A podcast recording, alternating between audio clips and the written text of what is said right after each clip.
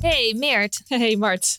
het is even geleden, maar een nieuw jaar, een nieuwe coalitie en een hele reeks aan nieuwe afleveringen van Bestuurspraat. Ja, leuk. Vandaag ondervragen wij onze collega's over het coalitieakkoord. Want na een lange onderhandelingen is het eindelijk rond. De uitkomst, een kleine 50 pagina's aan mooie beloften. Maar wat gaat dit akkoord nu daadwerkelijk betekenen? Elke nieuwe regeerperiode analyseert Berenschot het coalitieakkoord. En vraagt zij gerenommeerde adviseurs wat ze precies verwachten van de nieuwe plannen. Normaal gesproken is dit in de vorm van een artikel, maar ook ons MT gaat mee met de tijd en heeft ons gevraagd deze analyse in een podcastvorm te gieten. We maken een serie waarin we jullie meenemen door de hoofdstukken van het coalitieakkoord. We hebben ons kantoor weer omgebouwd tot een studio. Met onze vertrouwde editor Vincent en heel veel koffie en koekjes. Want in een marathonsessie van maar liefst vijf uur aan opname komen onze collega's in duo's langs om de hoofdstukken te bespreken. We gaan kriskras door het coalitieakkoord, maar beginnen wel bij het begin. Hoofdstuk 1. Democratische rechtsorde met twee oude bekenden. Roeland Stolk en Frederik van Dalfsen. Over naar de studio. Ik zit hier aan tafel met ons eerste duo, Roeland en Frederik. Roeland Stolk is managing director van de afdeling Openbaar Bestuur, decaan bij de NSOB en in zijn vrije tijd neemt hij met ons de mini-colleges voor bestuurspraat op. Frederik van Dalfsen, teamlid, ook van de afdeling Openbaar Bestuur. En ook jij, Frederik, bent een vertrouwde stem. Nu niet met Samson, maar met Roeland. Hoe voelt het eigenlijk om terug te zijn? Als een warm bad, eh Marten weer. dacht Nee, ik hartstikke leuk om terug te zijn. Heel fijn. En deze keer deel je de studiotijd eh, met Roeland. Zeker. Maak je daar zorgen om? Nou, ik denk eigenlijk dat het wel op zijn pootjes terecht gaat komen. Eh, maar het, eh, het vraagt wel iets van het eh, improvisatietalent van Roland, denk ik. Ah, kijk. En Roeland, vanwege tijdsgebrek vervalt het mini-college dieperliggende oorzaken in het licht van recente affaires. Het zal een teleurstelling zijn voor alle luisteraars. Dat denk ik ook, dat denk ik ook. En als kleine compensatie gunnen we jou de eerste inhoudelijke vraag. Oké, Het akkoord begint met de relatie tussen burger en overheid. En hoe plaats je dat eigenlijk in het licht van de dieperliggende oorzaken en recente affaires? nou ja, dat is dus denk ik best wel interessant. Je ziet door dit hele regeerakkoord heen een soort van ambitie om aan te geven dat het heel erg menselijk gaat worden. En het was ook inderdaad een van de drie dingen die mij opviel bij het lezen van dit eh, hoofdstuk. En het is een vrij platgetreden zin. We gaan de menselijke maat terugbrengen. En dat wordt concreet gemaakt met het voornemen om in zoveel mogelijk wetgeving een zogeheten hardheidsclausule op te nemen. En een hardheidsclausule dat zegt dat een ambtenaar zelf kan bedenken dat een regel niet echt lekker uitpakt voor een individueel geval. En dan een ander besluit kan nemen. En dat is echt ehm, best wel belangrijk. Het meest belachelijke voorbeeld wat ik de afgelopen periode heb gehoord, is echt gebeurd. Dat was bij de eh, OV-chipkaart. En bij de OV-chipkaart, daar is het lange tijd zo geweest dat als je kind overleed, dat het dan onmogelijk was om de OV-chipkaart stop te zetten. En de reden daarvan was dat er een regel was voor de uitvoering. Dat je alleen dat mocht opzeggen op het moment eh, dat je zelf het formulier invulde. En dat is best wel ingewikkeld als je dood bent. En wat bleek nou? Er waren de afgelopen, nou, afgelopen jaren eigenlijk steeds een aantal keer per jaar een moeder of een vader geweest die een brief stuurde van mijn kind is overleden, kan ik het stopzetten? En dan moest de ambtenaar terugsturen. Nee, dat kan niet, tenzij hij het zelf invult. Nou, en zo hard is de afwezigheid van een hardheidsclausule. Dus het voornemen om dat er nu in te brengen is onwijs belangrijk. Maar ik waarschuw wel voor één ding, en dat is ook in het vakgebied waar wij actief in zijn heel belangrijk. Als je uitgaat van het geval in zijn context behandelen, dus dat noemen we maatwerk of de menselijke maten. En eigenlijk zeg je dan, ehm, we behandelen eh, mensen als afwijkende casussen en dus geven we ze afwijkende behandeling. Dan doe je dus iets anders dan iedereen gelijk behandelen. En dan ligt vriendjespolitiek en integriteitsschending ligt op de loer. Dus het is onwijs belangrijk dat als die hardheidsclausules erin komen, dat ambtenaren ook enorm getraind gaan worden op omgaan met die ruimte en op het voorkomen van vriendjespolitiek en integriteitsschending. En staat daar dan ook iets over in, hoe ze dat gaan doen? Het trainen van die ambtenaren, het zorgen dat gelijke behandeling ook nog een belangrijke... eh, Nee, het ontbreekt volledig. En ik vind die balans tussen iedereen gelijk behandelen, wat we toch zien als de basis van een rechtvaardige overheid, en nu de stap naar ehm, ongelijke gevallen ongelijk behandelen naarmate ze verschillen. Hè, wat de definitie van de menselijke maat of de definitie van maatwerk is. Dat gaat heel veel eisen en daar staat niets over in. Maar goed, dat is voor mensen in ons vak is dat op zich een interessante constatering. Ja, en je ziet wel in dat, in dat eerste hoofdstuk krijgt ook de, de uitvoeringsdimensie, dus de uitvoerbaarheid van wet en regelgeving, het voortzetten van het programma werken aan uitvoering, ehm, krijgen wel aandacht. En daarin verstopt zit wel die ambtelijke vakmanschapsontwikkeling die ook nodig is om uiteindelijk natuurlijk de hardheidsclausules en dat soort veel meer ja, arbitraire overwegingen en afwegingen van, van ambtelijke organisaties, om dat op een goede manier vorm te geven. Dus het zit er verstopt wel in, maar überhaupt is het natuurlijk interessant hè, dat, in het hele hoofdstuk over die democratische rechtsorde. ehm, het een, en, dat, en dat is ook logisch, het is een coalitieakkoord van een kabinet. Hè, maar de, eigenlijk wat dit van de samenleving vraagt, ontbreekt überhaupt. Hè. Dus, dus it takes two to tango in dit soort situaties. Hè. Dus natuurlijk, dit vraagt iets van de overheid, maar dit vraagt ook iets van de samenleving. En dat is lastig om als kabinet aanmatigend over te zijn en op te schrijven wat de samenleving moet doen. Maar het is ergens ook heel gek dat het er helemaal niet in zit. En wat zou dat zijn volgens jou? Ja, ehm, dat betekent ook dat je als samenleving ehm, terughoudend bent in dingen als een claimcultuur, terughoudend bent of, of ja, een soort andere oplossingen verzint om ook aan een gevoel van rechtvaardigheid tegemoet te komen dan op alles wat je niet bevalt, een rechtszaak aan te spannen eh, of een formele procedure te starten. Vanzelfsprekend vergt dat iets van die overheid, zoals hardheidsclausules, mogelijkheden om van regelgeving af te wijken. Maar het vraagt ook iets van een samenleving om regelgeving te accepteren. Uh, want zonder die acceptatie is elke vorm van regelgeving überhaupt voor iemand in de samenleving wel een probleem. Ja, en dan, en dan kom je er nooit uit. Dus, dus het, de, de wisselwerking om een democratische rechtsorde te laten werken is iets wat een overheid vergt die dat goed doet, maar ook een samenleving vraagt die dat accepteert en een beetje ook ondergaat en tegelijkertijd wel kritisch is op de punten waar dat moet. Ja, hoe dat in de praktijk vorm krijgt, is natuurlijk heel lastig te bepalen. Ik denk dat dat ook de reden is dat het er niet in staat. Um, maar het is gek om het helemaal niet, uh, niet in scope te hebben eigenlijk. Hè? Niet te benoemen, het geen melding uh, of verwijzing uh, naar te maken. En in een democratische rechtsorde, en je noemt het zelf ook al, hè, die claimcultuur, daar heeft de media ook een grote rol, rol in. Um, er staat wel ook een kopje over media. Wat zie jij daarover, over de rol van de media? Ja, het, überhaupt, veel van de eigenlijk veel van de teksten in dat eerste hoofdstuk hebben een vrij institutionele, institutionele focus. Er staat inderdaad ook een hoofdstukje in over, um, uh, over de media. Dat, dat gaat deels over een visieperspectief ontwikkelen op wat de rol van media in een democratische rechtsorde is. Hè, maar bijvoorbeeld ook wel heel interessant, uh, verstopt eigenlijk in een, uh, in een zinnetje om de onafhankelijkheid van de pers op het lokaal niveau. Hè, juist een hele belangrijke factor in hoe lokale democratie werkt en hoe lokale kracht en tegenkracht werkt. Om dat te versterken, centraliseren we uh, de, de budgettering daarvan. Hè. Dus die wordt uit het gemeentefonds gehaald, daar waar die nu zit. Dus gemeentes financieren nu zelf uh, de lokale omroep. Overigens wel weer gebonden door nationale wetgeving. Dat wordt eruit getrokken en dat wordt weer gecentraliseerd. Zo zie je overigens meer in het, in het coalitieakkoord een soort verborgen regie of een verborgen centralisatietendens. Soms overigens ook heel expliciet. Um, uh, maar dat over, uh, dat over media. Dus wel awareness over um, de rol van media in die democratische rechtsorde. Maar ook vooral eigenlijk een procesmatige ja, aanpak van centraliseren. En van met een visiebrief gaan komen over hoe die, die rol er dan uit moet zien. We moeten het wel echt even over dat centraliseren gaan hebben hoor. Ik vind dat dat echt ja, enorm uit dat eerste hoofdstuk springt. Nou, misschien dat ik dan de eerste maar even moet, uh, moet werpen. Dus um, en dat gaat eigenlijk over het geld. Toch best wel een belangrijk onderwerp.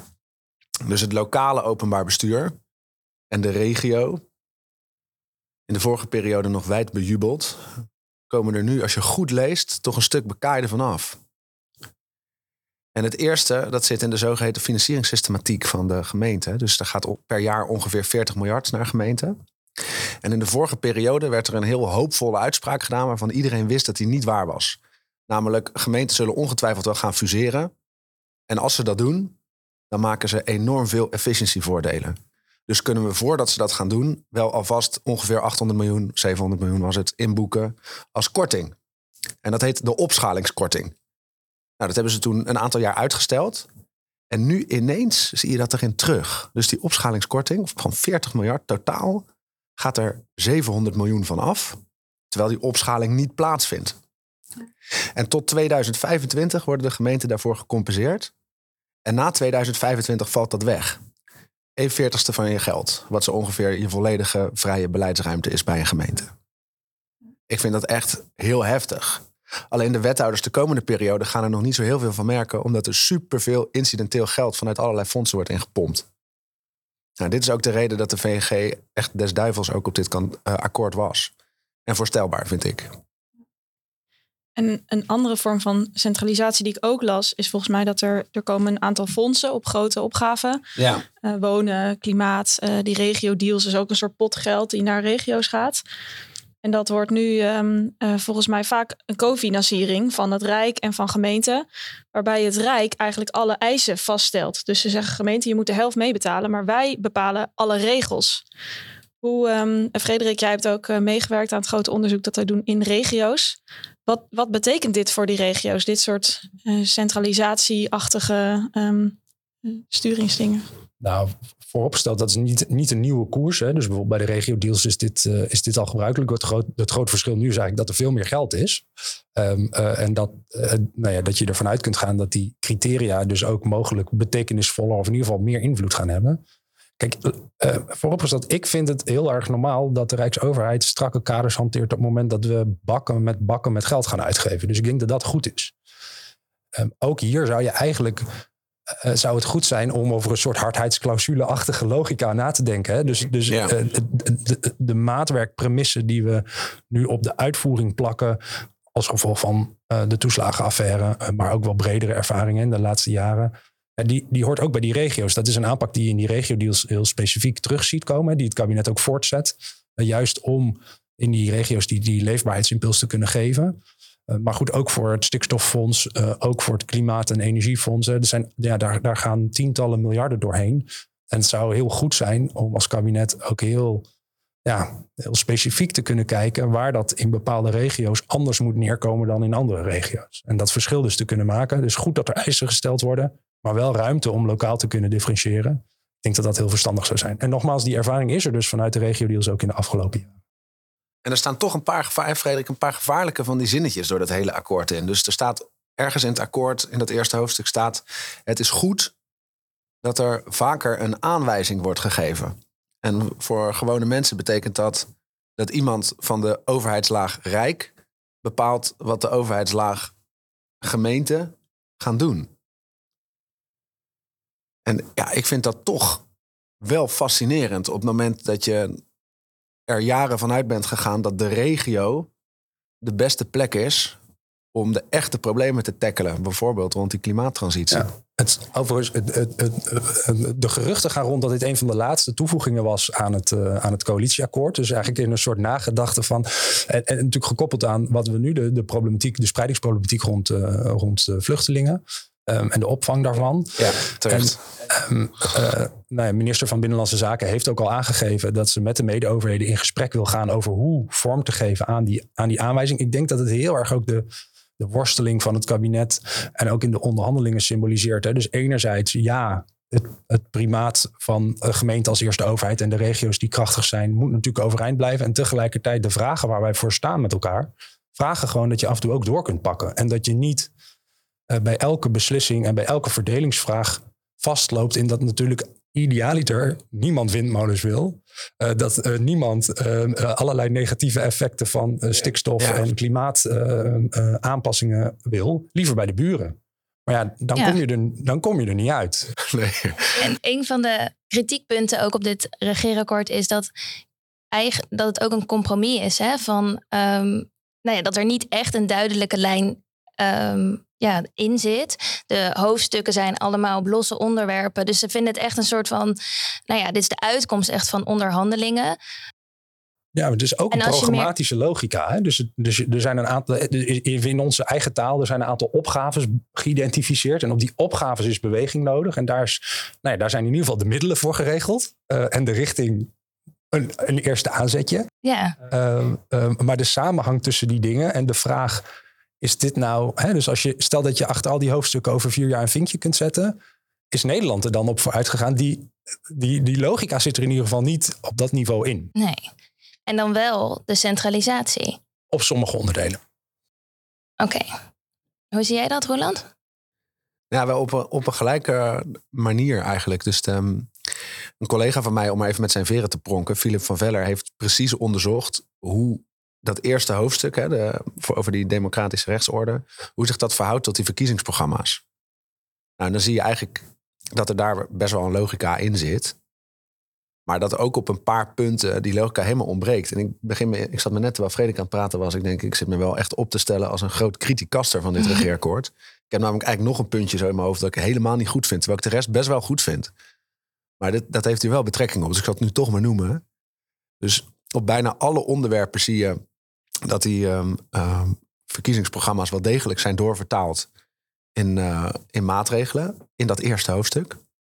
Behalve op dat ingewikkelde punt van die regio staat eigenlijk helemaal niets over in dat eerste hoofdstuk. Terwijl het wel in de verkiezingsprogramma's, zeker bij de ChristenUnie en bij het CDA, kwam heel nadrukkelijk naar voren. Wat werd daar gezegd? Kan je een voorbeeld geven? Ja, dus daar wordt dan gewezen, echt waar Frederik het over heeft. Je moet af en toe wel iets kunnen doordrukken. Als er bij de, als, als er bij de, ja, als er not in my backyard problematiek is, moet je kunnen doordrukken. En een, paar van die partijen wezen op dat doordrukprobleem. En dat wordt, wordt vaak onder het woord democratische legitimiteit wordt dat gebracht. En feitelijk betekent dat dat het lastig is om in een regio, wat feitelijk een samenwerkingsverband is tussen verschillende lokale partijen, lokale overheden, om daarin tot besluiten te komen. Nou, je hebt regio's waarin dat heel formeel is geregeld. Dat heet dan een openbaar lichaam. En dan kan je gewoon op basis van meerderheid beslissen. En je hebt regio's waarin dat helemaal vrij is gelaten. Zoals bijvoorbeeld de RES-regio's, waarin die energietransitie moet geschieden. Dat zijn gewoon convenantjes waarin iedereen het eens moet zijn. En het punt wat Frederik maakt, is denk ik zeer terecht. Zeker voor die convenanten. Dus als je pijn moet verdelen, bijvoorbeeld in die energietransitie, is het dan mogelijk dat iedereen het eens wordt? Ik denk het niet. Dan is een van de oplossingen, we gaan het dan maar gewoon als Rijk beslissen.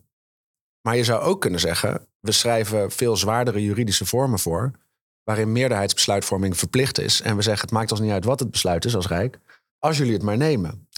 En ik had zelf heel graag gezien dat de route van wat is nou de bestuursjuridische constructie van die regio.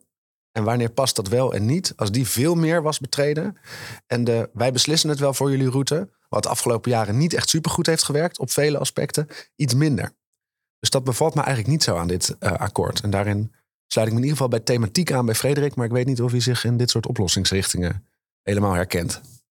Uh, Roeland en ik uh, praten veel met elkaar, dus we weten van elkaar dat we in, ter, in termen van het structuur en het, en het nou ja, zeg maar ook even het, het, ordenen van de machtslijnen inderdaad verschillen. Hè? Dus, dus ik geloof wel, ik geloof zelf heel erg in, in gespreksoplossingen. Hè? Dus je, als je pijn moet verdelen, uiteindelijk natuurlijk iemand moet een knoop doorhakken, maar je moet vooral ook heel erg met elkaar in gesprek als Rijk en provincies, als Rijk, provincies en regio's. Uh, om te zoeken naar arrangementen waar er uiteindelijk voor iedereen ook iets te halen is. Hè? Dus tuurlijk, je kunt doordrukken, maar uiteindelijk moet je ook lokaal uit kunnen leggen waarom ze dan bij jou komen en wat dat ergens anders in het land ook betekent. Hè? Dus het gaat wel om balans, wat mij betreft.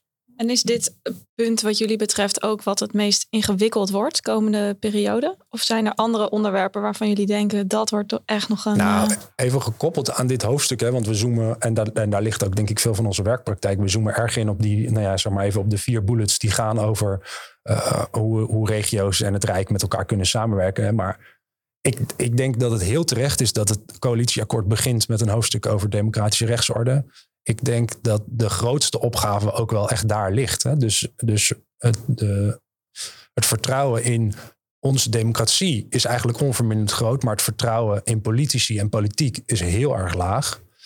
Dat herstellen is wel fundamenteel voor het goed kunnen werken van een democratie.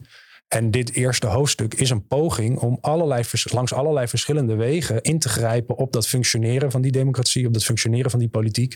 En dat vertrouwen dus ook een kans te geven om weer te groeien. En ik, ik denk dat dat uiteindelijk de grootste opgave is. En daar is goede uitvoering een van de essentiële dingen bij.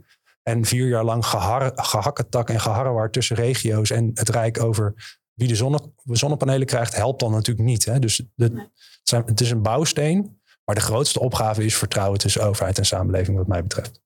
Ja, en dat groeiende vertrouwen gaat denk ik ook helpen in jouw eerste punt wat je maakt in het It Takes Two to Tango.